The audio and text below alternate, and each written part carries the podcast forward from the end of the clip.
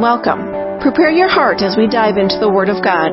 Our desire at Beloved Church in Lena, Illinois is to lead you into a life changing encounter with grace and truth. Jesus Christ has a divine destiny perfectly orchestrated for those who are willing to be adventurous enough to receive His favor and blessing into their life. Our prayer is that you will allow the presence of the comforting Spirit of God to radically display the Father's love for you. You are a part of God's beloved family, and that means you are greatly loved. Now over to our guest minister for today. Bless you. Thank you. Thank you.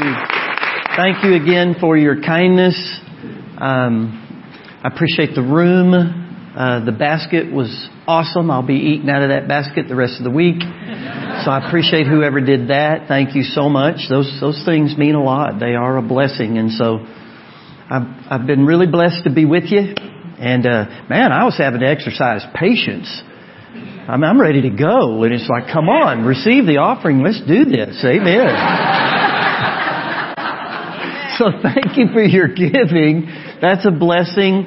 Uh, we've distributed right at 55 million messages absolutely free all over the world, and our partners make that possible. And meetings like this, you know, help and contribute to that. Mm-hmm. That's just a big deal, and so I really appreciate it. And a lot of lives will be touched because of your giving. So thank you for that in advance. Father, we love you so much. Thank you for choosing us. Thank you for calling us.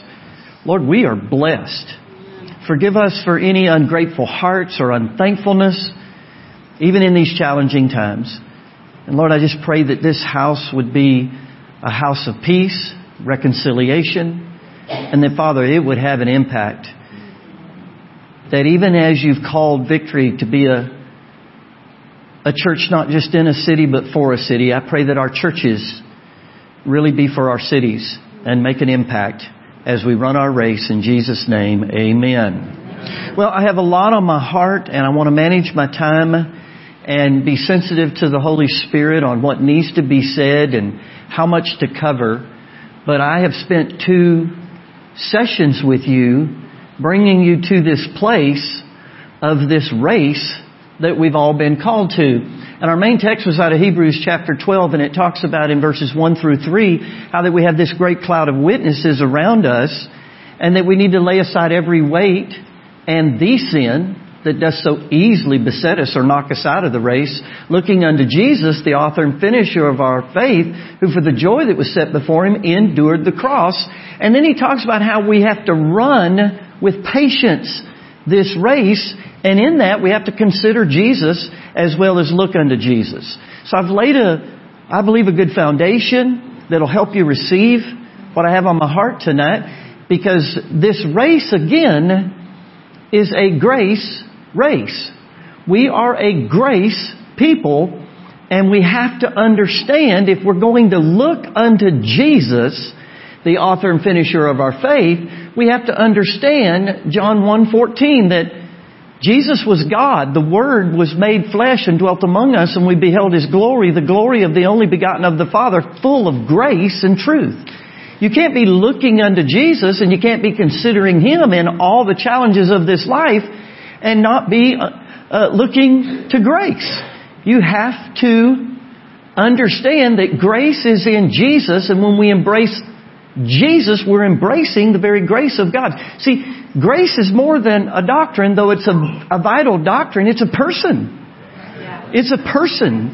And, and it is what empowers us to run this race. It's what keeps us in the race. And I just have some important things to say, and I'm really trusting God to be able to get this out again within a certain time frame. But in 2 Timothy chapter 2 verse 1, Paul is encouraging a young pastor to be strong in the grace that is in our Lord Jesus Christ. We have to understand the amazing grace of God, and I'm concerned at large in our country we've lost the amazing in the grace message. People do not understand the amazing grace of God and they're looking to everything to solve our problems, especially in our culture, but the grace of our Lord Jesus Christ. And the church is responsible to minister grace to each generation, to share the gospel of the Lord Jesus Christ, to share the good news that is rooted in the cross and in the grace of our Lord Jesus Christ and the effect it has on the human heart and a culture. We have lost the reality of the church being the salt of the earth and the light of the world. We, the church, has even bought into all this cultural philosophies that are spoiling the minds of an entire generation. And we're looking unto everything, it seems like, but Jesus. And I want to encourage you in the grace of our Lord Jesus Christ. I shared with you how that I have a book coming out that I was so privileged to have the publisher ask me to write the book. And that's probably, again, one of the biggest honors of my life and will continue to be uh, as a young author. And he had heard my messages on the counterculture. And he just felt, we've got to get this message out. Would you write the book? So our culture, whether we want to face it or not, is saturated with hate. It's saturated with death.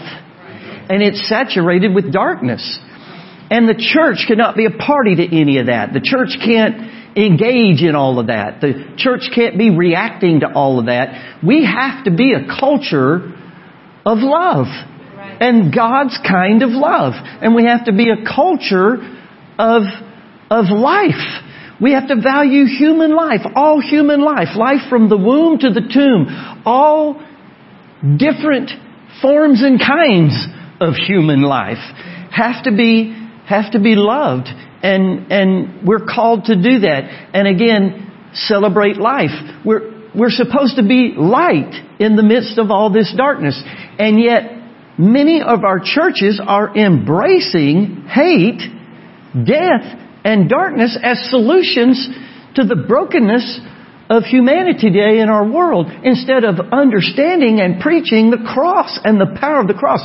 Romans chapter 1 verse 16, Paul says, I'm not ashamed. I'm telling you, many churches today are ashamed of the gospel of the Lord Jesus Christ. I'm here to tell you, I'm not ashamed of the gospel of the Lord Jesus Christ. For it is the power of God unto salvation to everyone who believes. To the Jew first, and then the Greeks. And whether you know it I don't care what color your skin is. I don't care what nation you came out of or you're going back to. We're the Greeks.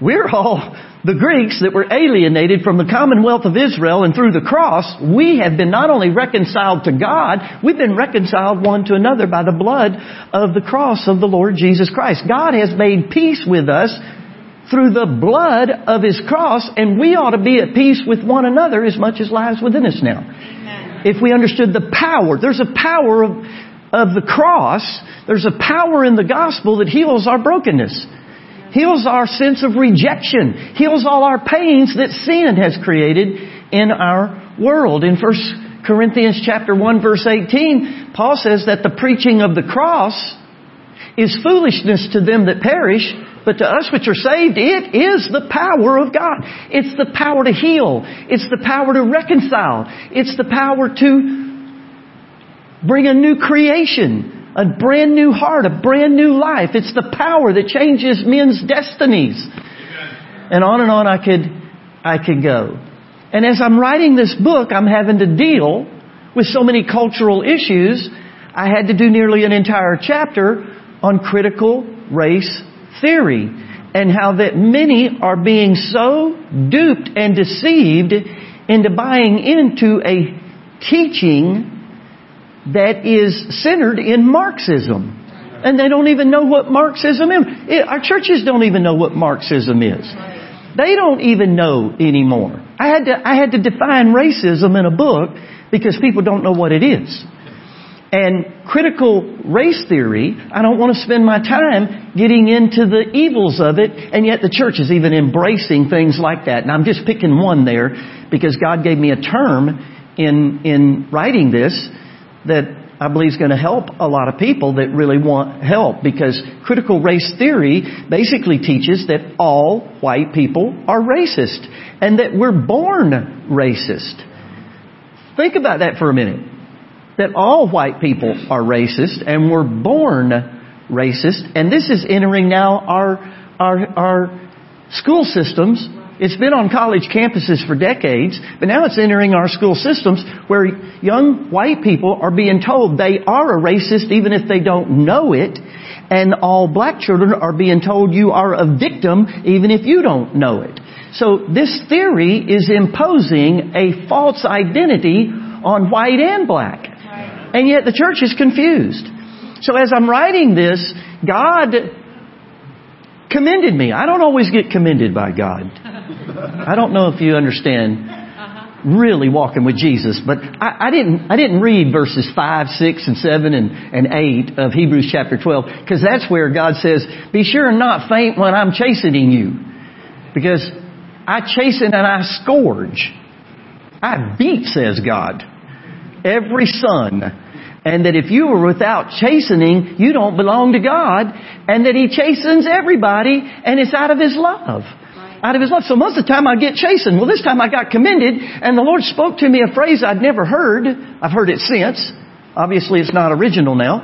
I thought it was at the time, but I wrote it in my book that God has called the church to preach critical grace theory. Amen. We have to preach and believe in critical grace theory. The grace of God is amazing. The power of the cross is amazing. The power of the gospel is amazing to heal again our brokenness, to heal all of our divisions, to heal all of our confusion, and on and on it goes. If we would just preach the cross and preach the gospel, lives would be changed, we'd be reconciled to God, and ultimately we'd understand we're reconciled to each other. And yet we've not preached the amazing grace of God at large, and so people in the church are looking for other solutions other than the amazing grace of our Lord Jesus Christ. I'm here to tell you today, as fast as I can, Jesus changes everything when you meet Him. And when I say everything, I mean everything. He changes our eternity our destiny. He changes our identity. He changes all of our relationships. He changes our condition. He literally changes who we are. You're not the same person you were before you met Jesus. That's how radical He has changed all of us of every nation, of every tongue, and of every single race. How many of you know at least, I hope you do, that you're saved by it? You're saved by the amazing grace of God. You're not only saved by it, you're completely forgiven by it. Completely forgiven. You think the church has a revelation of grace where we know we are forgiven? How could the world condemn us and guilt us and shame us into anything if we knew how forgiven we were by the precious blood of Jesus? Hebrews chapter 9 verse 14 talks about not only has your body's been purified by the blood of Jesus, that your conscience has been purged by the eternal spirit from dead works so you can now serve the living God. God has purged my conscience. The grace of God has not only forgiven me of past sins, but is extended in forgiveness to any present sin in my life, and my future tense sins are already forgiven by the offering of the body of the Lord Jesus Christ. Hebrews chapter 10 says this man offered his body one time for sins forever and sat down at the right hand of the throne of God, expecting till his enemies, every enemy being made our footstool.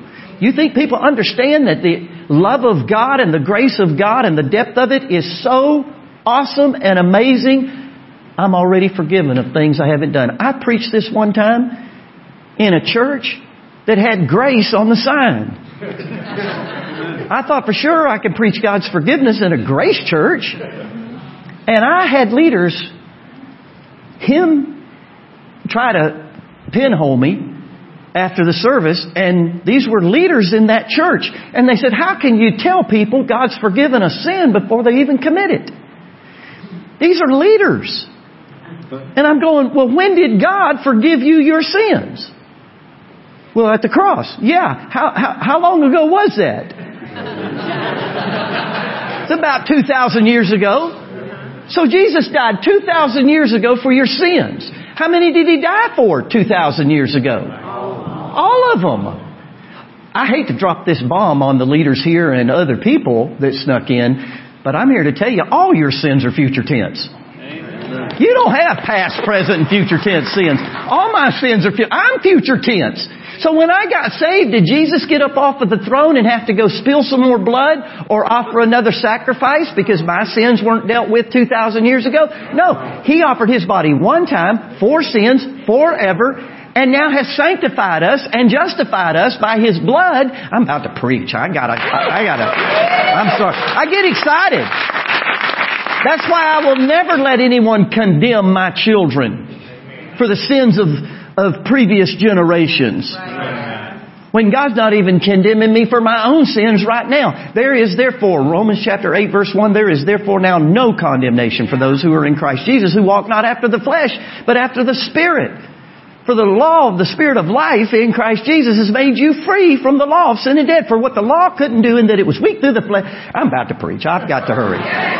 Jesus died for our sins, has saved us, redeemed us, made us the very righteousness of God in Christ, and we're not supposed to know ourselves any longer after the flesh, but we're supposed to know ourselves now after Christ. Jesus forbids us to judge anything by appearance. John chapter 7 verse 24. Jesus said, do not judge by appearance, but make righteous judgments. We are forbidden to judge one another after the flesh. We're forbidden to judge after appearance. That means I am forbidden by Jesus to judge you based on the color of your skin, period. Amen. And I am to love you with the love of God, and I am to treat you with honor. I'm to love the Lord my God with all my heart, all my mind, all my soul, all my strength, and now my neighbor, regardless of color, as myself. I am supposed to do unto others as I would have them do unto me, and I'm to teach these things to my children. It's called critical grace theory. And if we'll teach our children critical grace, everybody say amazing. Because I found out when I say critical grace theory, people don't even hear what I said. It's so in their head something else, they don't hear the G.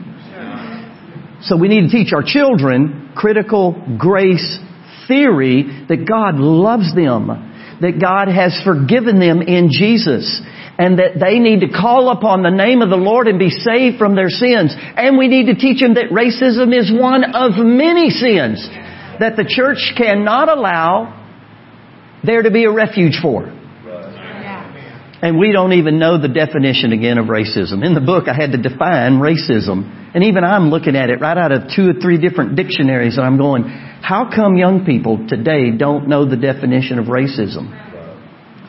And that we're literally teaching a generation racism. And one of the many vehicles is critical race theory.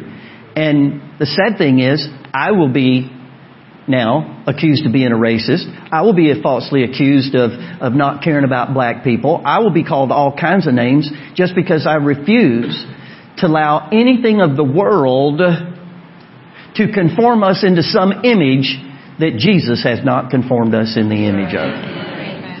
And yet, most of God's people do not understand a word I just said. And that is so sad. Because Jesus changes everything. And I could go on. I'm, I'm preaching a little bit too much. I've got to hurry here. But the bottom line is we need to get back to the church the amazing in amazing grace.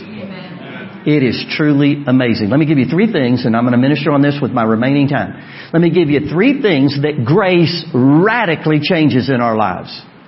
God's amazing grace has touched us in a way that three areas of everyone who believes on the name of the Lord has been changed, whether they understand it or not, whether they know it or not. You know, the new creation and what God has done, go to 2 Corinthians chapter 5. The new creation, whether you understand it or not, is a reality in your spirit, man. If you're born again, you're different. Even if you don't understand it, you're different. Even if you're not aware of it. And a part of being a disciple is learning these three areas that grace has impacted. So number one is your identity. Your identity has been radically changed through your simple faith in the amazing grace of our Lord Jesus Christ. Amen. It is phenomenal how I could go to church my whole life and no one teach or even preach. I wouldn't mind somebody preaching who I was in Christ. It was like you never heard anything about your spirit, your born again spirit, and who you are in Christ, and the realities of the new creation, and how that you're not supposed to see yourself anymore after the flesh. All I knew about me was my flesh. All I could see about me was my flesh. And I didn't like anything I saw. I used to be thin. I did. I used to be thin. Amen. That'll hit the rest of you later. I used to have kinky, nappy, horrible hair. I got a high school picture, and Andrew wants it really bad. He's my friend, and he, I won't give it to him because I know he'll put it on the screen at this next conference. And I'm not going to give him that pleasure, but I've got this afro that goes all the way shoulder to shoulder. And that was in the 70s. And a white boy with an afro, that wasn't popular back then. It was terrible. It was just terrible. I, I could jump in a swimming pool and come up and it would still be perfect. it was so thick, so big. I hated it. I hated my hair. I hated my size. I hated my voice. I remember I have an open vision in 1980 of the cross. And the first time I'm back in church, uh, I get prophesied over. Colonel Holt, he's, I'm sure he's dead. He was old back then. See, he, he's with Jesus, I'm sure. But anyway, he prophesies over me. I'm not sure what's really going on. And he said, You'll be known throughout the world by voice. I'm thinking, You've never heard my voice. there is no way I'm going to be known throughout the world by voice. And yet, God has taken my voice that if you don't know Jesus, it's like fingernails on a chalkboard but with the anointing of God and a hunger for God's grace, my voice is like the voice of an angel to millions of people now. That is supernatural. That was God taking even the weaknesses, and I'll show you that here in a minute, of my flesh and bringing glory to His Son, even in my voice. That which I hated after the flesh, given and yielded over to God, could be a blessing to so many people. And so on and on I could go. So your identity, your identity, and you can never learn too much about your identity. A lot of times I'll do a conference or I'll be sharing on our identity and a lot of people just kind of start to check out because, oh, well, I know who I am in Christ. Well, just that attitude proves you don't know who you are in Christ. Because this is an inexhaustible truth. Number two, and, and, and, and number two is, is just as huge as our identity, and that's our abilities. Our abilities. There's something about grace that brings you an ability that you do not and cannot have without the grace of God. And many people never understand grace beyond merited favor. I get in trouble over this, so I need to be careful. Grace is merited favor, unmerited favor. I said merited. It's unmerited favor. Uh, I get that. But man, I knew that sitting on the front row, totally defeated at church. That I've got this unmerited favor, but I had no idea that grace was the power of God to be what you can't be without God and do what you can't do without God. Never heard that, and I'll show you that here in a minute. And then the third, the third thing that is radically changed is your possessions. Your possessions. And when I say possessions, I'm not sure I have the, the best word for that. I'm not talking about just natural possessions, though that's part of it, but the gifts you possess. They're by grace. A lot of people do not understand, and that's why it's just sad. It saddens my heart. We got to get busy as the church of the Lord Jesus Christ. But people are born with certain gifts that is the grace of God in their life. And if they're not a good steward of it, they won't use it for the glory of God. You're born with certain things that are gifts from God. When you get born again, you get certain gifts that are grace gifts that are from God. They have to be developed. You have to be a steward of them. But I found people do not understand that who I am is totally by the grace of God, so it's easy to give God praise. They don't understand that their ability comes from the amazing grace of God. Or they could be humble. You know, you don't have to try to be humble when you understand grace. You ever seen somebody trying to be humble? Oh my God. It's like, dude, just see grace and you'll be humble. Uh, So let's look at those three. Go to 2 Corinthians quickly. Let's go through these. 2 Corinthians chapter 5, verse 14. For the love of Christ compels us. King James Bible says it constrains us. There's a place in Christianity that God wants to bring us in our race where what constrains us from sin, what constrains us from hurting our fellow man, what constrains us from being mean, what constrains us is the love of God that's shed abroad in your hearts by the Holy Spirit. The love of God, dear ones, has been shed abroad in your hearts by the Holy Spirit. Romans chapter 5, 5 says, and it will constrain us.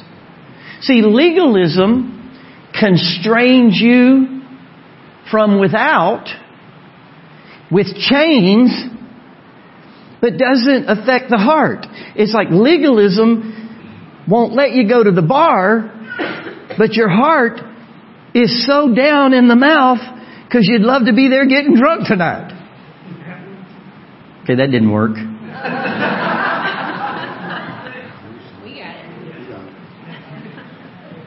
God changes the heart and puts love in your heart for Him and love for each other. So now you don't want to do anything to displease God and you don't want to hurt your fellow man. All the law is fulfilled in love your neighbor as yourself, Romans 13:10 says, and God's love works no ill toward its neighbor.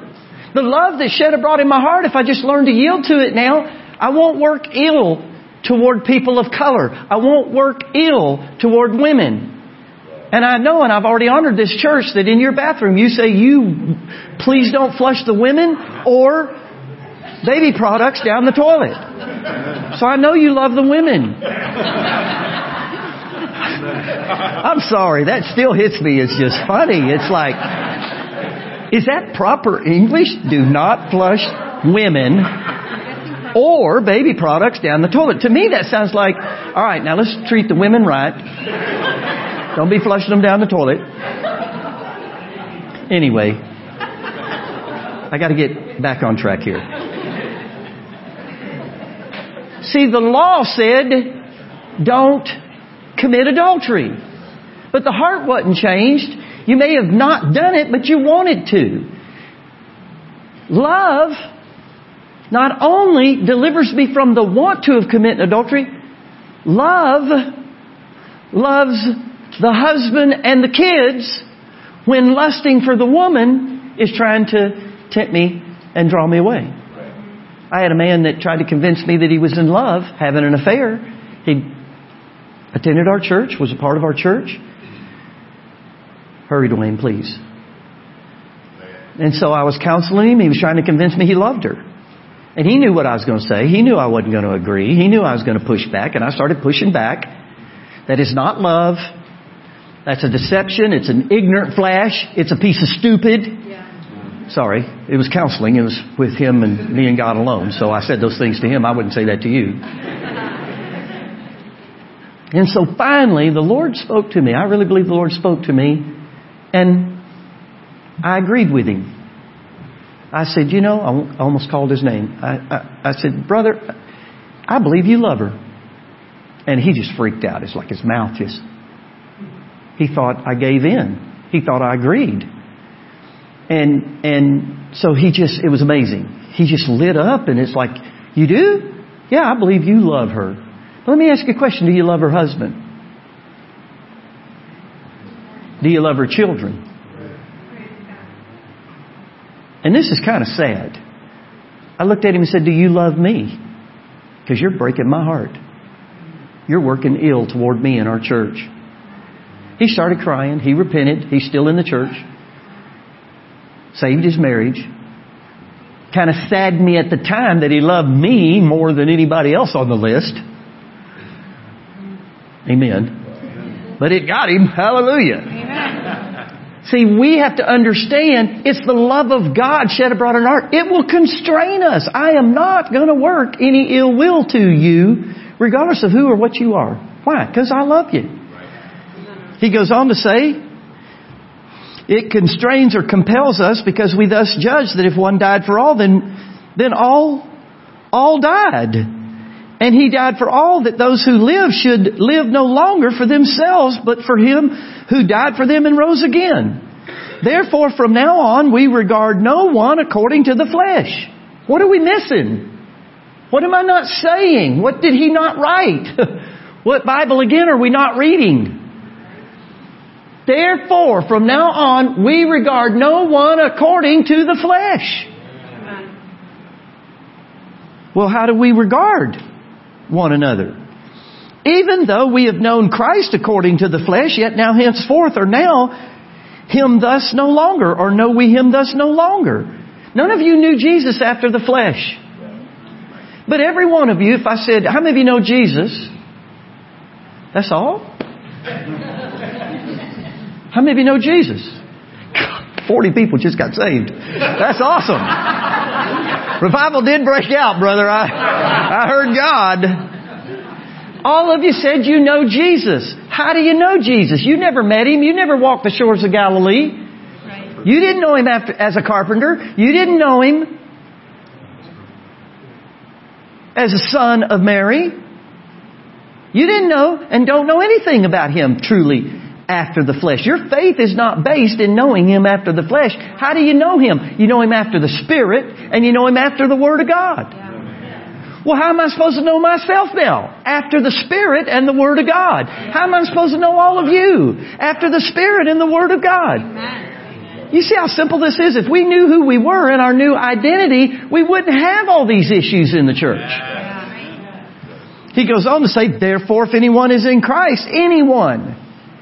The message of the gospel is for every nation, every color, every creed, every tongue in heaven, when this all comes together and there's a, a new heaven and a new earth, there's not just going to be one kind of people in heaven.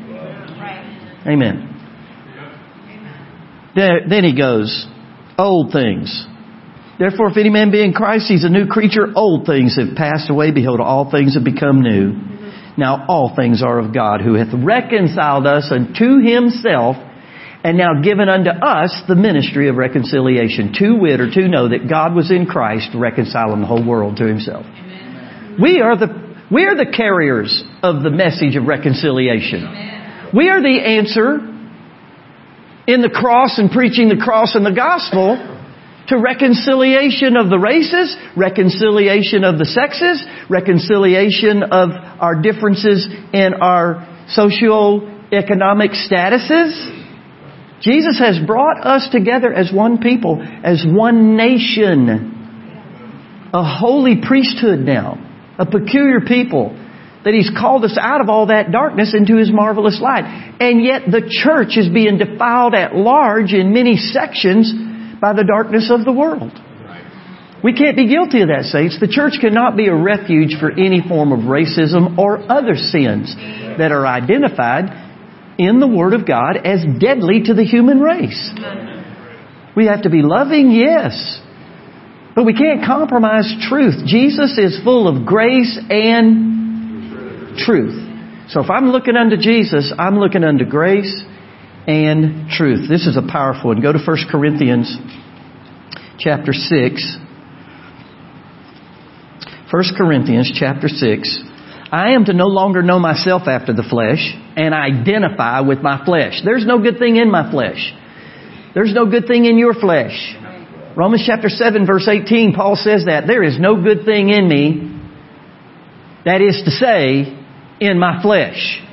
He had to qualify that because there is a good thing in us. If you're born again, Christ is in you, the hope of glory. That's a good thing. But there's no good thing in your flesh. There's not this kind of flesh and it's okay, this kind of flesh and they're really bad, and this kind of flesh is. No, there's no good thing in our flesh, period. I don't care what your flesh looks like. Right. Some of you think you are USDA flesh. that you are just the cat's meow and special after your flesh. You need an encounter with Jesus. Because we're nothing after our flesh. We have nothing after our flesh and we can do nothing after our flesh. And yet even the church is focused on nothing but flesh. And we wonder why Death is the fruit. When the scriptures tell you if you live after the flesh, you will die. Amen. And he's not talking about physical death. You're going to physically die whether you walk after the spirit or after the flesh. He's talking about everything that encompasses death. In 1 Corinthians chapter 6, look at verse 9. Do you not know that the unrighteous will not inherit the kingdom of God? Do not be deceived. My goodness. I did a study one time because I don't want to just tell people don't be deceived. I was shocked at how many times the New Testament says be not deceived. Evidently, it's possible for us to be deceived. You know, if it was impossible for you to be deceived, God would, wouldn't have told us over and over again, do not be deceived. Evidently, we can be deceived. So I, I need to guard against deception in my own heart. And then as a pastor and a leader in the church, I want to help people be not deceived. And yet, boy, the deception over the next verse is profound. Be not deceived. Neither fornicators, nor idolaters, nor adulterers, nor homosexuals, nor sodomites, nor thieves, nor covetous, nor drunkards, nor revilers, nor extortioners. And it's not an exhaustive list. He just ran out of breath. He's just giving you some examples. Will inherit the kingdom of God. What do we not get? And how could we be deceived saying that these kind of practices are acceptable in the kingdom of God? Amen. And yet, I guarantee you, that's a long list, but only one of them pulls the trigger. One of them will create a response no matter where I go. And the first one on the list is fornication. And one of the things that I've learned to accept my forgiveness, purge my conscience over, that I didn't remain sexually pure before I met Sue.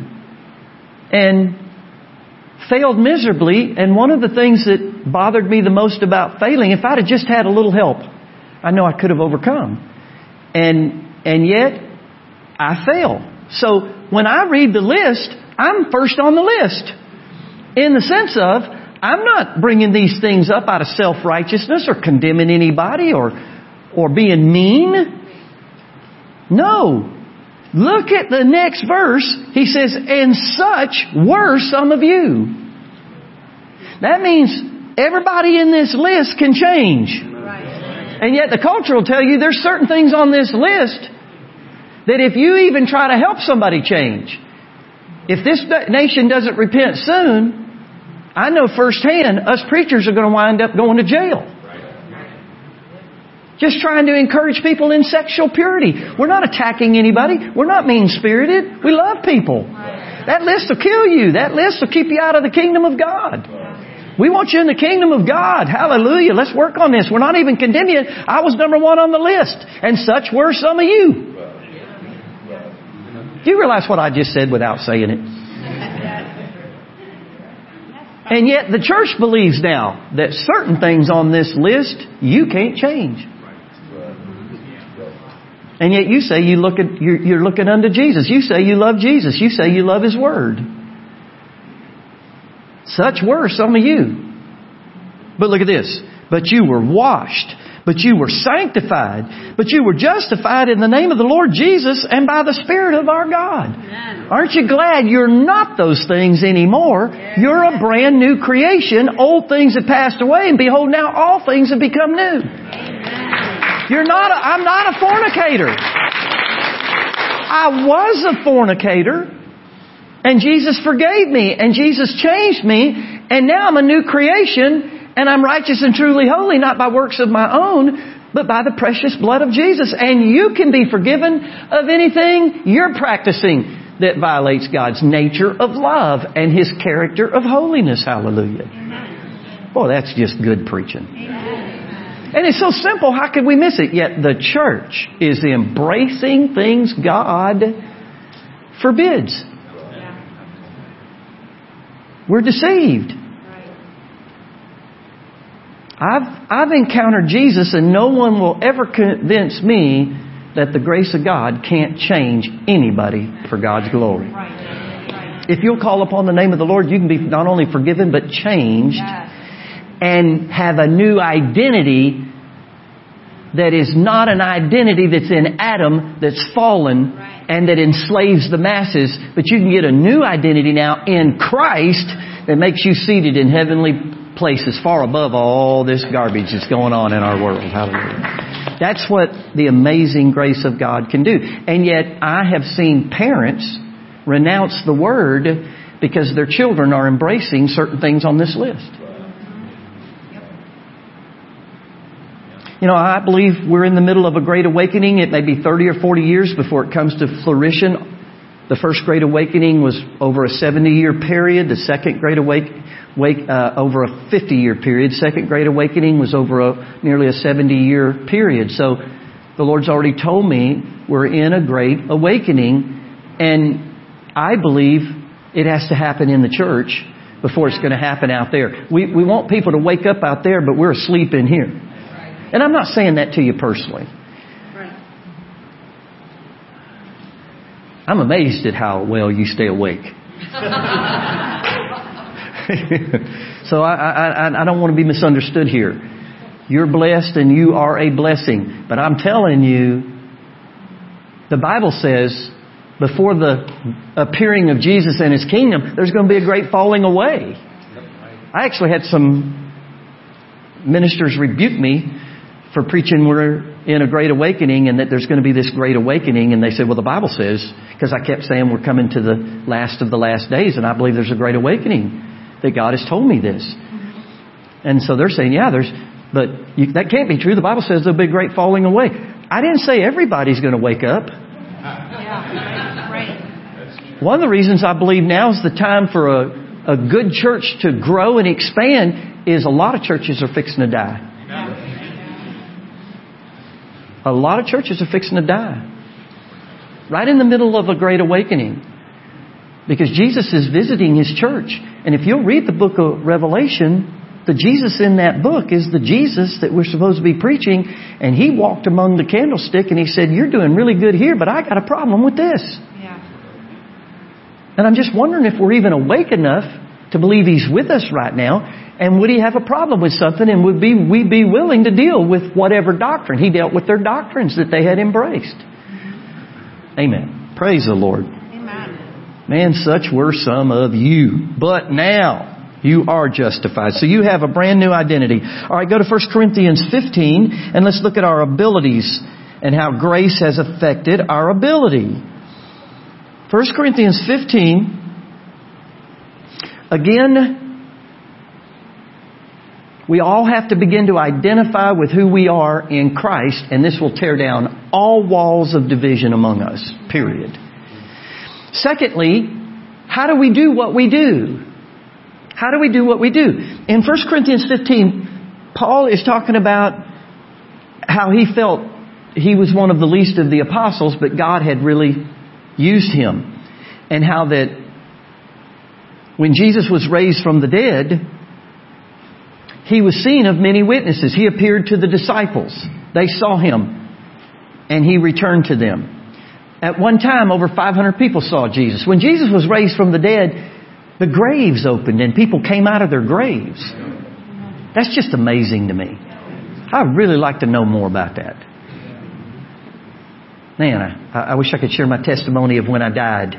Uh, and one of the things that amazed me when I when I came out of my body is I thought all these years I'd have a hundred questions for Jesus. Man, I used to have a pad by my bed. And I wrote my questions down because one of the prophecies from Colonel Holt was Jesus was going to visit me at my bedside. So I had a pad of questions. You get caught off guard. And here I leave my body and I don't even ask him why women think the way they think. Can you imagine that opportunity that I missed? Why I died? I could have had a hundred questions. I only had one question. Am I done? That's the only, only question I had. Am I done? And, and the Lord said, No, you're not done. And so I said, Well, I want to go back. If I'm not done. If I'm done, I want to stay. But if I'm not done, I want to go back. Because I want to make sure I get done so that when I come out of my body at the appointed time, I hear, Well done, thou good and faithful servant. Some of you, again, you're going to leave your body and God's going to look at you and go, Well, you're done. you just didn't, you didn't do very well. You didn't run very well. So Paul is saying, I saw the Lord. He met the Lord on the road to Damascus, and that's when he described in other scriptures this unapproachable light that he had encountered. And so he talks about in verse 8 that he was the last to see. Then last of all, he was seen by me also as one born out of due time. For I am the least of the apostles who am not worthy to be called an apostle, because I persecuted the church of God. He didn't forget the way he was and even participating in the stoning of Stephen. He just didn't allow it to condemn him in now who he is in Christ. Many people let their past define their present and sabotage their future. And Paul learned how to look back and draw courage out of it, mercy out of it, grace out of it, thanksgiving out of it, so that we can be gracious to other people. One of the reasons people are so mean that go to church is they don't know how good, good God's been to them. Once you see how good God's been to you, you you'll be good to other people. So he says, but by the grace of God I am, look at this now, by the grace, not race. By grace I am what I am. See, grace makes you who you are. You don't make yourself. You're not a self-made man. I had told that in a long time. I had a meeting and a man came up to me. He was mad at me because I was telling him how after the flesh none of us are any good. And self is your problem. You better learn to deny self. Not build up a high self-esteem. Uh-oh. I'm getting in trouble. I got a book on this. But the church is trying to build up a high self-esteem. We're supposed to deny self, take up our cross and follow Him. We're supposed to build a high Christ esteem. And so I'm preaching all this stuff. He came up to me, I want to tell you something right now, young man. I like that part. I was young. He says, young man, I'm a self-made man. And he was mean. And you gotta understand when we tell these stories from the podium, there's a context. You'd have had to been there. But I was in a bad mood. and I just asked him why he made himself so ugly. if you're a self-made man. Amen or oh me. I guarantee if you're a self-made man, you're not beautiful in the eyes of God. I'm not a self-made man. I'm a grace-made man. Grace has made me who I am. Paul says, grace made me who I am. Grace made me an apostle. Grace made me, even though I was the least of all the apostles, grace made me an apostle. But look at this. This is amazing. And his grace toward me was not in vain, but I labored more abundantly than they all. I labored more abundantly than they all. They all who? All the other apostles. Think about this for a minute. He's saying, look, I'm the least of all the apostles. That's humility. But then I labored more than every one of them. I've worked harder than every one of them. I've gone into the known world preaching the gospel of the Lord Jesus Christ. Those guys are still stuck in Jerusalem. I'm kind of kidding about that. But think about that statement. I'm the least of all the apostles, but grace made me who I am. And though I labored more abundantly than they all. But look at this. But the grace of God. He says, I labored more abundantly than they all, yet not I, but the grace of God which was with me. Amen. Did you catch that? He said, grace, this amazing grace, critical grace theory teaches people they can become the sons of God by the amazing grace of God, not by their self-effort. Yep. Critical grace theory teaches that you can believe in your heart God raised Jesus from the dead and confess Him as your Lord and be saved not be confessing all your sins to get saved. Even the church is confused, thinking we have to confess our sins to get saved. Yeah.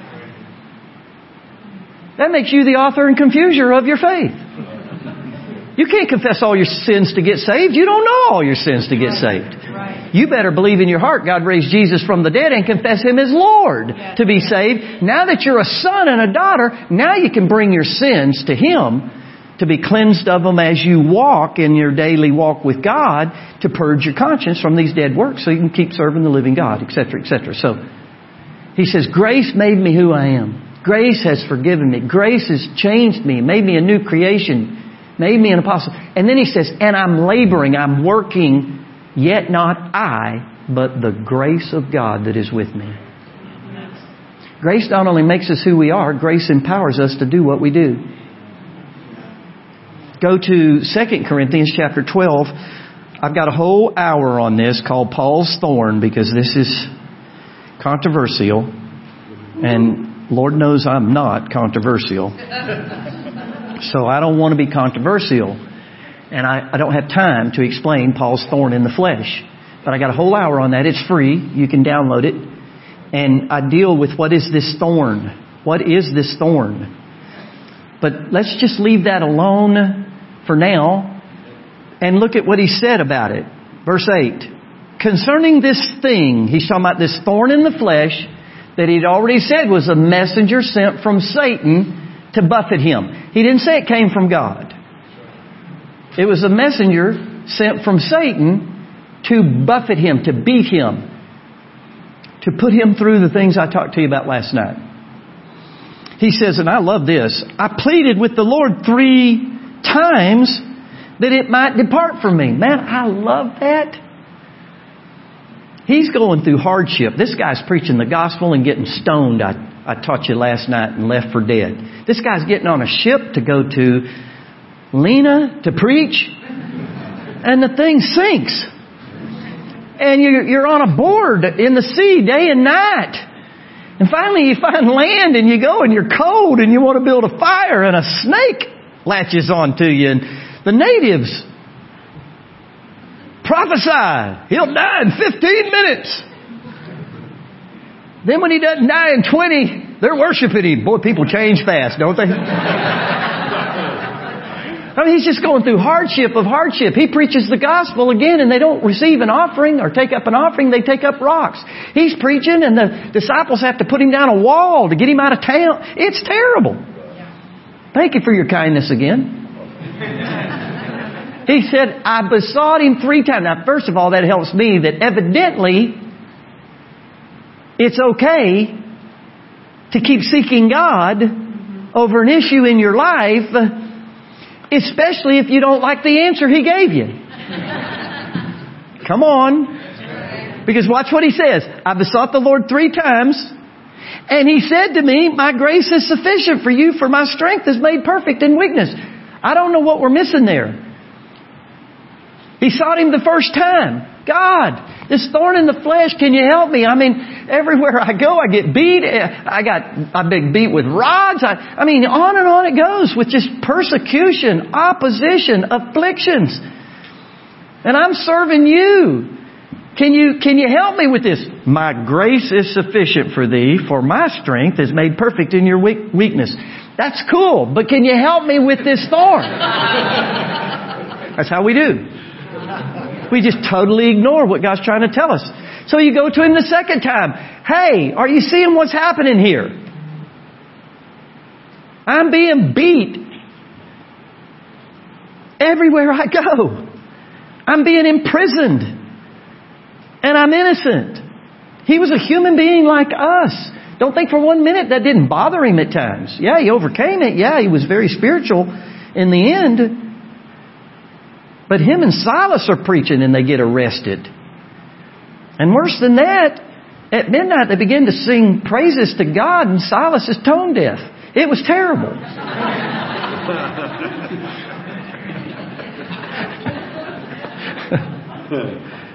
so he goes a second time. My grace is sufficient for you, for my strength is made perfect in weakness. That's great, God. I'll preach that at the next town. But can you help me? We all do it.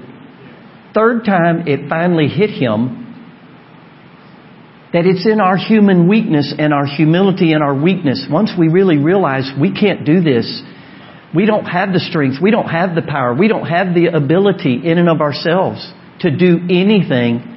That's when the grace of God hits you and it's the power of God that strengthens you then. And that's what he went on to say.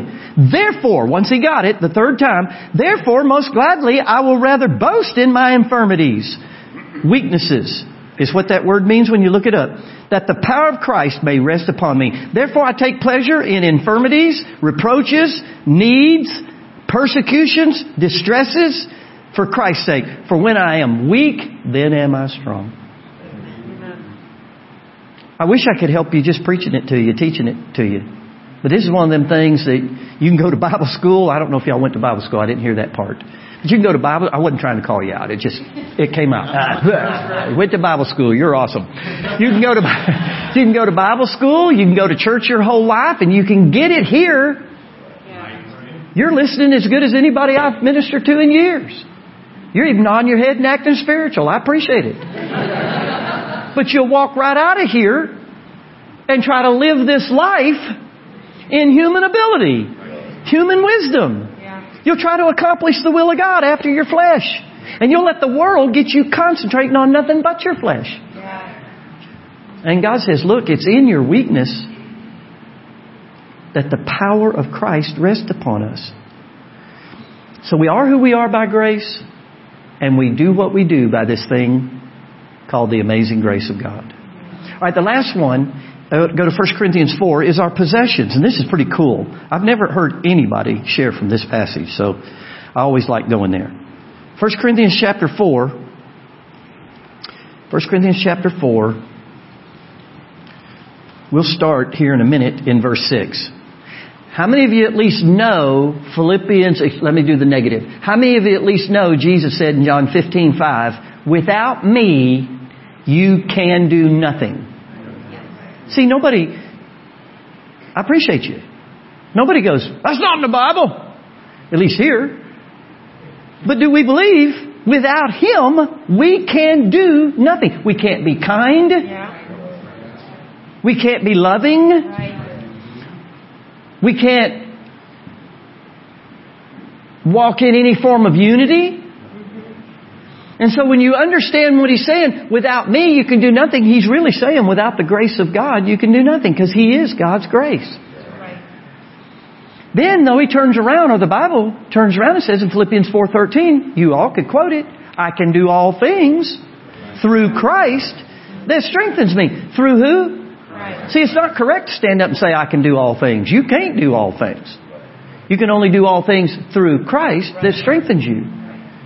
And so it's this grace and understanding grace that empowers you to run this race, empowers you to be reviled and not let it knock you out of the race. I never thought I could take the persecution I'm taking now. I went to an elder. I, I, need to hurry. I don't know what the time is here, but I went to an elder years ago, and I've never told this story publicly, but there was a, a famous person in the body of Christ. This article came out, and they blasted this person, and they just destroyed them on a major publication. And my heart just sank for that person. And I thought, that would devastate me. So I go to this elder. We had dinner that night, and I shared with him. I said, "Man, I, I just don't. I, I don't know. I don't know if I can handle that on a national newspaper. Me on the front page and just blasted like that." And he grinned at me. That made me mad. Sue and my elders make me mad a lot. I talked to you about that last night. Sorry. He smiles at me. He says, Don't worry about it. God is on you. And when you get there, if you ever get there by God's grace, that same grace will be with you to be able to take any kind of opposition. Amen. And it just changed my whole attitude. I still don't like being hated. I don't like being rejected. Nobody does. I taught you that. But the bottom line is God's grace is His power in our weakness. Amen. And remember my hog story? I wasn't just telling a story. That was the weakest mentally, physically I had ever been. And grace hit me, a power that I've learned to develop and walk in. All right, in 1 Corinthians chapter 6, the third one here, or 1 Corinthians, 1 Corinthians chapter 4, verse 6, sorry, um, our possessions. Our possessions. Verse 6. Now these things, brethren, I have figuratively transferred to myself and Apollos for your sakes, that you may learn in us not to think beyond what is written that none of you may be puffed up on behalf of one against the other. That is so difficult and convoluted. You've got to almost read not only the beginning of the chapter, but on down later to really get the full context. But he's simply saying we should never think more highly of ourselves than we ought to think or what is written. What is written. In other words, it's written after the flesh you can do nothing. So quit being so prideful about who you are after the flesh. But it's also written, you're the very righteousness of God in Christ Jesus. Amen. It takes as much humility to accept you're righteous and truly holy as humility to admit without Him I'm nothing. And I didn't understand that. I had a false humility working in my life for quite a while. I could accept I was nothing after the flesh. I got that. I was an expert at that. But to have to accept, though, I can do all things through Christ that strengthens me, that takes humility too. Amen. All right, let's get to the good stuff here. Verse 7. For who makes you differ from another? If you listen to the Marxists of our culture today, there is a goal to make everybody the same. It's demonic. It's terrible. It's evil.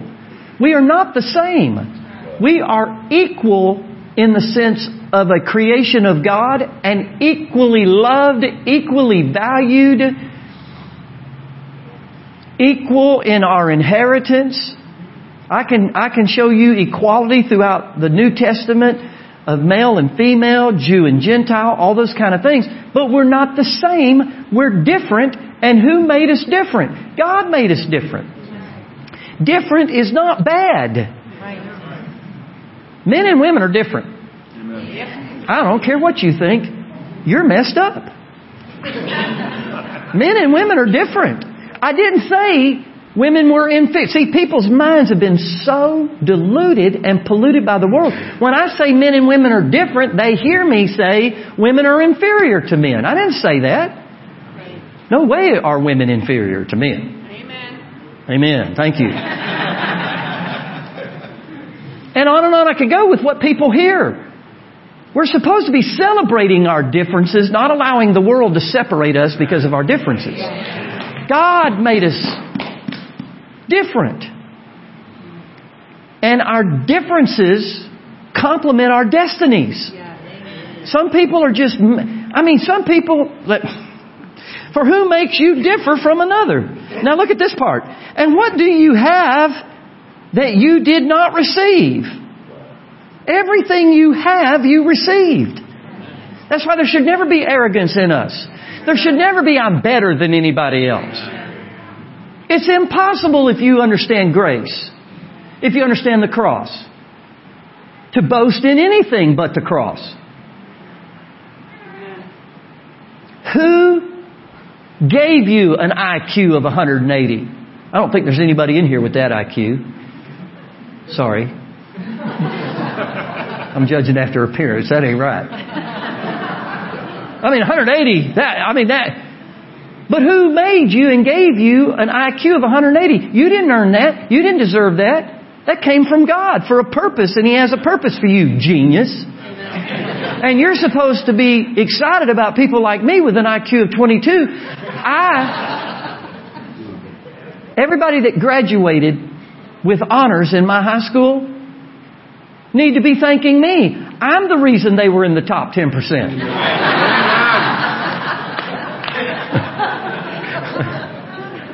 God makes some people slow. They're just slow.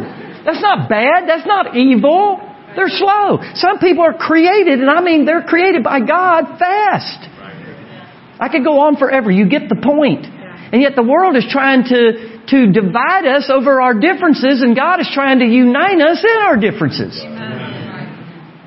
Amen. That was powerful. Amen. What do you have that you did not receive?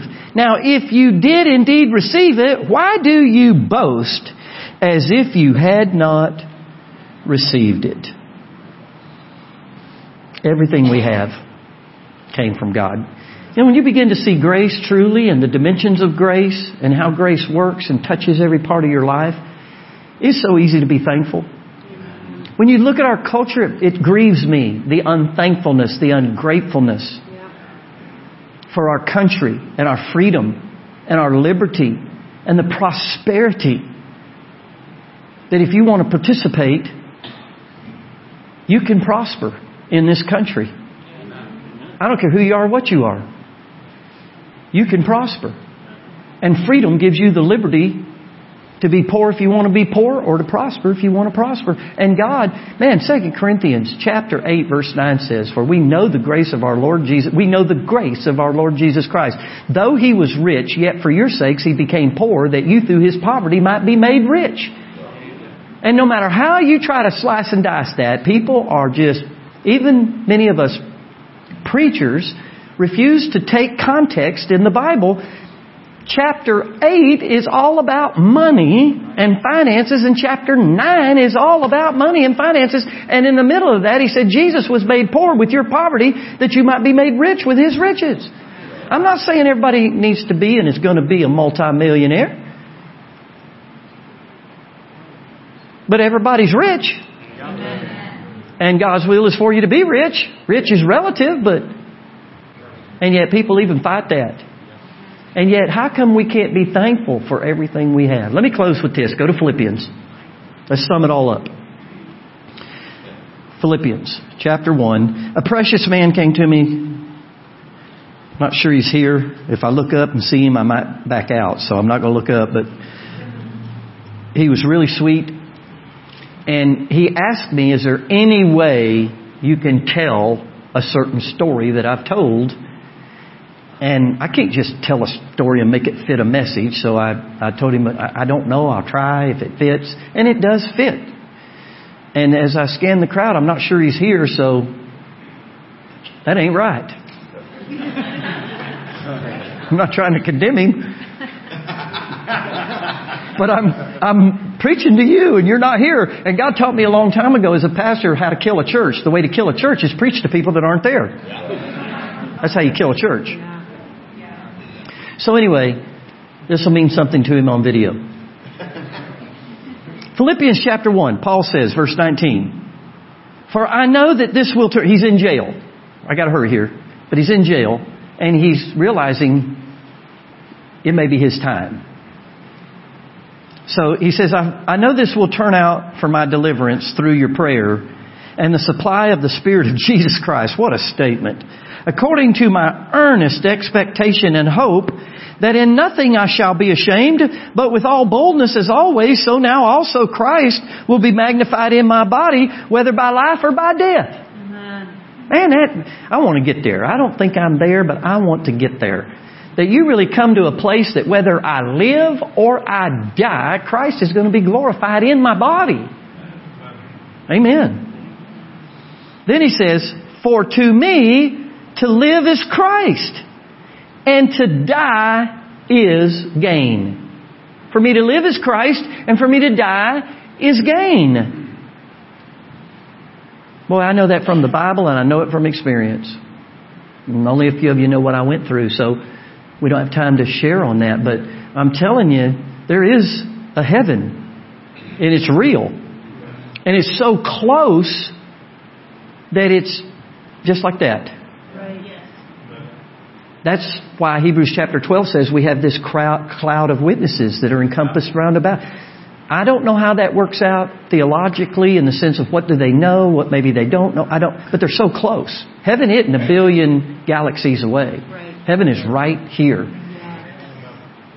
And it's going to explode into this realm here soon, and there'll be a new heaven and a new earth. And so Paul is saying, hey, for me to live is Christ.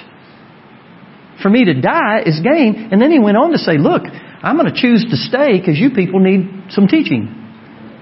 That's what he said. He said, I think I'm going to stay because you guys need to be taught more. I love that.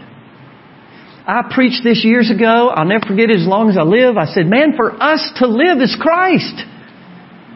We are a new creation. Christ is in us, the hope of all glory. Colossians 1.27. Galatians 2.20, I am crucified with Christ, nevertheless I live, yet not I, but Christ liveth in me. And the life I live in this flesh, I live by the faith of the Son of God who loved me and gave himself for me. That ought to light anybody's fire. Even if you don't believe it, you, you ought to hope it. Right. I had one guy tell me, I don't believe a word of that, but it sure sounds good. that we're not living unto ourselves and we're not the same person we used to be before we got saved, but Christ lives in us. And this lady got so angry, she jumped up, marching out of the church, mumbling that I'm out of here. He said he was Christ. He said he was God. Two things. Number one, I'm too dumb to be God. Number two, you're too smart to think I'm God. So I apologize for insulting your intelligence. I'm not God. You're not God. But the gospel and the power of the gospel is such that Christ lives in us. And we have a new identity and it's not just theology, it's reality. The Spirit of Christ is one spirit with your spirit. 1 Corinthians 6:16 says, "You have the spirit of Christ on the inside of you, and for you to live is Christ." We are the body of the Lord Jesus Christ, and yet we're not acting like it at large. Again, I'm not Jesus and Jesus is not me. Years ago, I need to tell the story right. I never get it right. Sue was actually making the tea, some sun tea. And she put tea bags in the water and set it out in the sun. And a miracle happened. It was magic. There was an infusion. There was angels singing. There was thunder and lightning. And the water changed. And then Sue takes the water and she pulls the tea bags out. She throws them into the trash. And then she gives me a glass of tea. How can we be confused over water and tea? The tea went into the trash can. This is the water. But what do we call the water? No, no, no, no. No, no, no, no, no. It's the water. The tea's in the trash. But what do we call the water? Now we know it's the water, and we know the tea is in the trash. But the tea had such a profound effect on the water and got inside of the water and infused with the water. And now we don't call the water water anymore. We call the water yeah. tea. Right. I'm not confused. You're not confused. God the Father's not confused. Jesus has impacted your heart and infused His very life into your heart that God the Father looks at the church and goes, T. He's not confused. I'm not confused. I'm not Jesus. Jesus is not me, but we be T. and God wants us to leave here and everywhere we go, people come and taste and see that the Lord is good. Because it's no longer you that live, but Christ that lives in you. The tea bag is at the right hand of God. But before it got there, it created a whole new creation that you and I are part of. That on the inside, our spirit is totally united, infused with Him. And if we can ever learn to walk after the Spirit, not after the flesh, as we learn these things, as we're discipled, we'll see the power of God everywhere we go. Amen. Amen. Father, I thank you for these precious people. I thank you that you look down on us tonight and you say, T. You are well pleased with what Jesus has done. The grace of God has changed our identity and now we're learning by the Spirit who we are in Christ. It has changed our abilities. We are no longer without you For without you, we can do nothing, but we can do all things with you, through you, by you. We can love the unlovely. We can truly revile not when we're reviled. We can run this race with patience like I taught last night. No matter what opposition comes against us, it'll strike the new life of Christ. And that life flow out of us. Thank you, God, for these precious people. Thank you for this pastor. Thank you for their destiny. Thank you that as we come into a great awakening, that you are looking for places to show yourself strong on their behalf. I pray that this be one of those places, Father, in Jesus' name and for His glory. Amen and amen. Were you blessed? Amen. Thank you, Lord. Amen. Thank you so much for sharing this time with us as we have encountered Jesus Christ through the ministry of His life-changing Word. If you would like to learn more about Steve Castle Ministries and Beloved Church, you can go online to stevecastle.com or belovedchurchillinois.com. You can also contact us at 815-990-0367. Always remember that you are a part of the beloved family of God, and Beloved Church is the place where you are greatly loved. Now please open your heart to receive as Pastor Steve proclaims the blessing of the Father over your life.